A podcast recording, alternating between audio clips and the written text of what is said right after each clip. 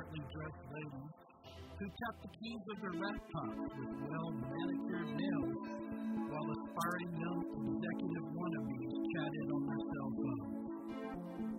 It was 5 a.m. and the ticket counters were open and lines were starting to form. They picked the Continental counter simply because the line was shortest.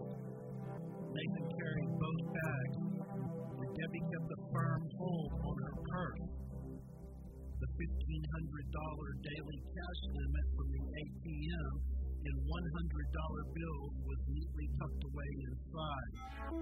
There were actually 14 $100 bills to be precise. One had been broken for the cab.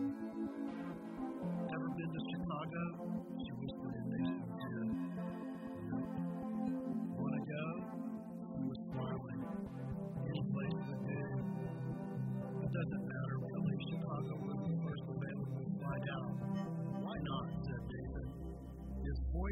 Voice ever so slightly.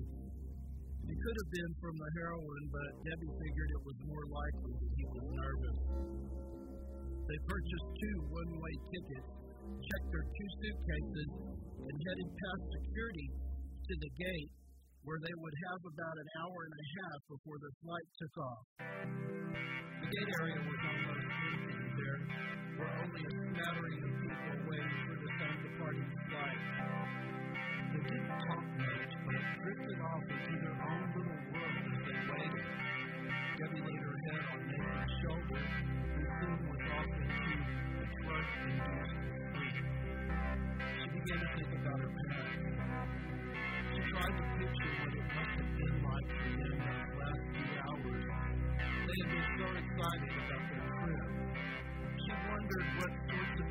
may have talked about while they were waiting for their flight.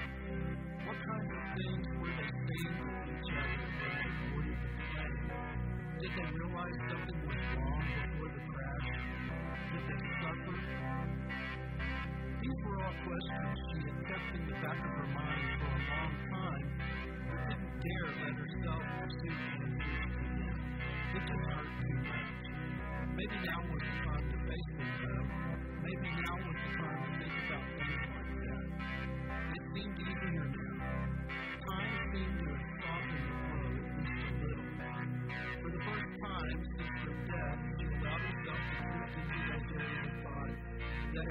Had previously been out of bounds. Nathan's breathing was deep and rhythmic.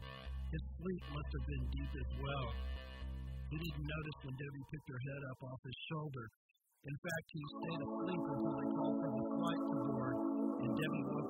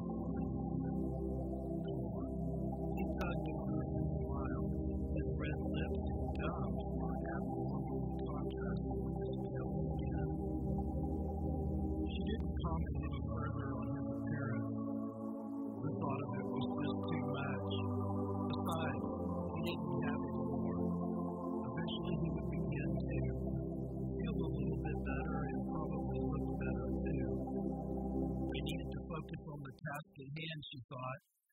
They needed to get to Chicago and find a place to stay. It wouldn't be long before people would start looking for him, namely the police. It was going to take some heads up thinking to keep a step ahead of them. Even with those thoughts in mind, Debbie fought to be upbeat. After all, this thing was her idea.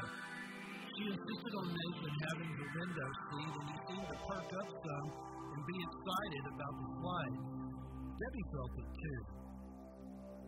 Debbie grasped Nathan's hand as their plane accelerated on the runway and gently began to lift off the ground. Again, she went back to imagining the fear that must have gone through her parents as their plane met its tragic end. It was a horrible way to die, she thought, a prolonged agony that came from the most intense fear one could possibly imagine. The plane now had climbed to an altitude that caused Debbie's ears to pop. The fasten seatbelt sign went off, and people began to dig around in their carry on luggage and scamper off to the bathrooms. The flight to Chicago would take just over two hours. She reached into her purse and pulled out a 20 for the drink cart that was slowly making its way down the aisle. Diet Dr. Pepper and a Sprite for Nathan, she decided. He liked Sprite, Diet for her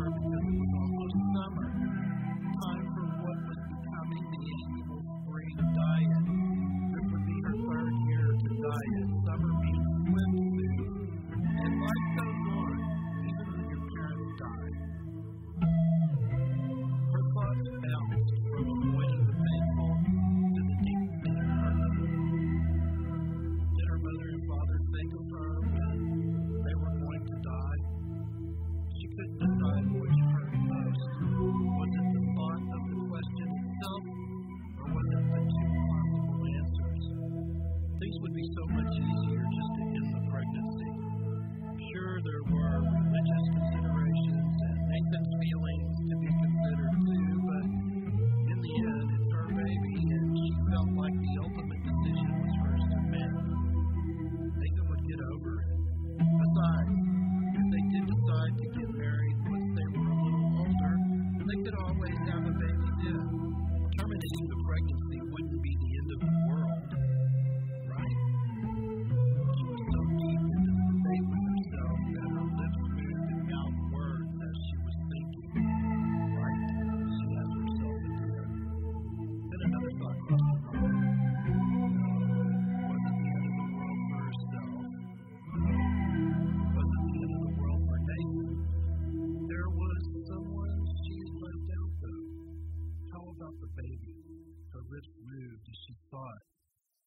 would be the end for the baby. She glanced at her watch. Time was creeping by. She needed to get high. She needed a joint. Not just a few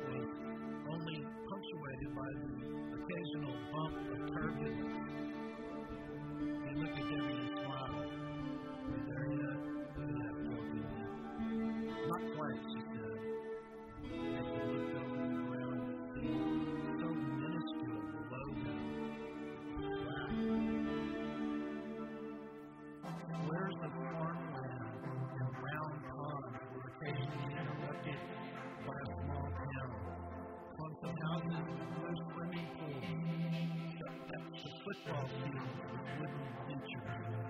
Roads like long concrete rivers stretched forever. Birds of automotive colors seemed to creep along those roads at nothing more than the pace of a slug. His stomach was turning flips. The sprite Debbie had bought him sat untouched on the tray in front of him. His nausea was growing in multiples of a hundred. The palms of his hands were wet with cold sweat. The muscles in his leg were twitching ever so slightly but uncontrollably. Maybe Debbie's idea of not bringing any dough hadn't been such a good idea after all. He drifted off into exploding thoughts of paranoia. Sometimes it got really bad. For some reason, he kept going back to By now, they would realize something was wrong. Dad would have been up for his coffee and to read the paper, and Mom would have checked in on him and Debbie. By now she would have noticed that both he and Debbie were gone. A quick check of the closet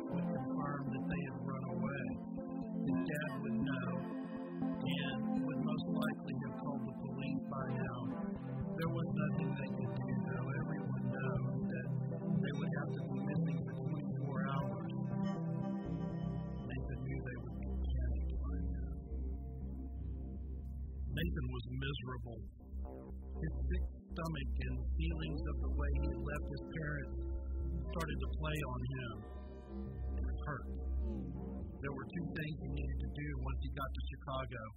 One was to score some dope, and the second was to call his parents to tell them that he was okay. Are you okay? asked Debbie. Great.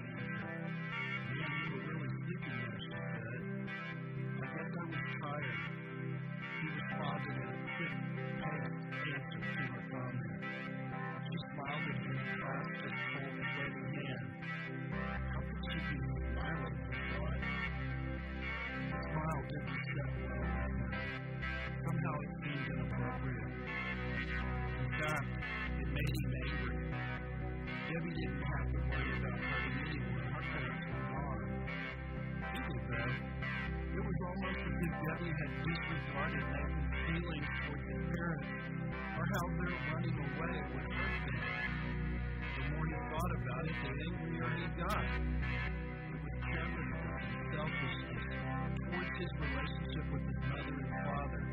Didn't she ever consider the pain that this was going to cause him? Did she care? It sure didn't seem that way.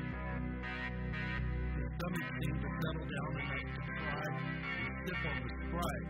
He needed something in his stomach. As he thought back on it, he couldn't remember the last time he ate. The emptiness was contributing to his nausea. Still, though, he wasn't hungry. Debbie mumbled to him about things she was seeing as she reached over him to look out of the window. The plane had begun its gradual descent into Chicago's O'Hare Airport. Nathan was too focused on other things to pay too much attention to what she was talking about. It was chit chat anyway, the kind of chit chat that assumed everything was okay, the kind of chit chat that two excited lovers might have had on their weekend getaway. This wasn't that. Nathan was increasingly resenting her upbeat mood. Little did he know or realize hard she was trying to keep her demeanor upbeat. She was just as miserable as he was. Her mind was full of thoughts that kept her dodging the answers to questions her own mind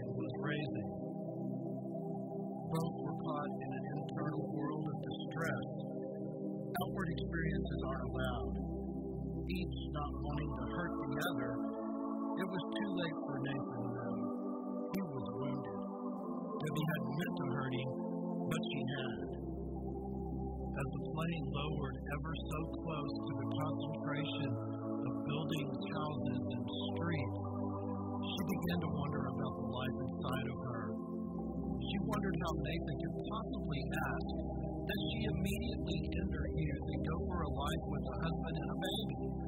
How fair is that? How could he even request that of her? Even though she continued to outwardly express a mood of excitement and adventure, she too felt hurt. She began to categorize Nathan's point of view as ridiculously selfish. The airport was coming into view. Planes sat idle on runways. Some moved slowly to their terminals, while one in the far distance to the right was lifting its nose and inching its way slowly into the air. The ground seemed to approach quicker now. There was a bump and a thud. The scenery outside raced by. The flaps on the wings went vertical as the brakes were applied and the speeding plane began to steadily decrease its ground speed until it rolled to a gentle, barely moving pace. Chicago, here we are, said Nathan. Debbie squeezed his hand.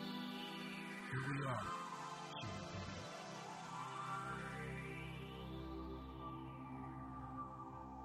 Thank you for listening. Join us next time as we continue with Darkest, Darker, Dark. I'm Rodney Mathers. Goodbye for now.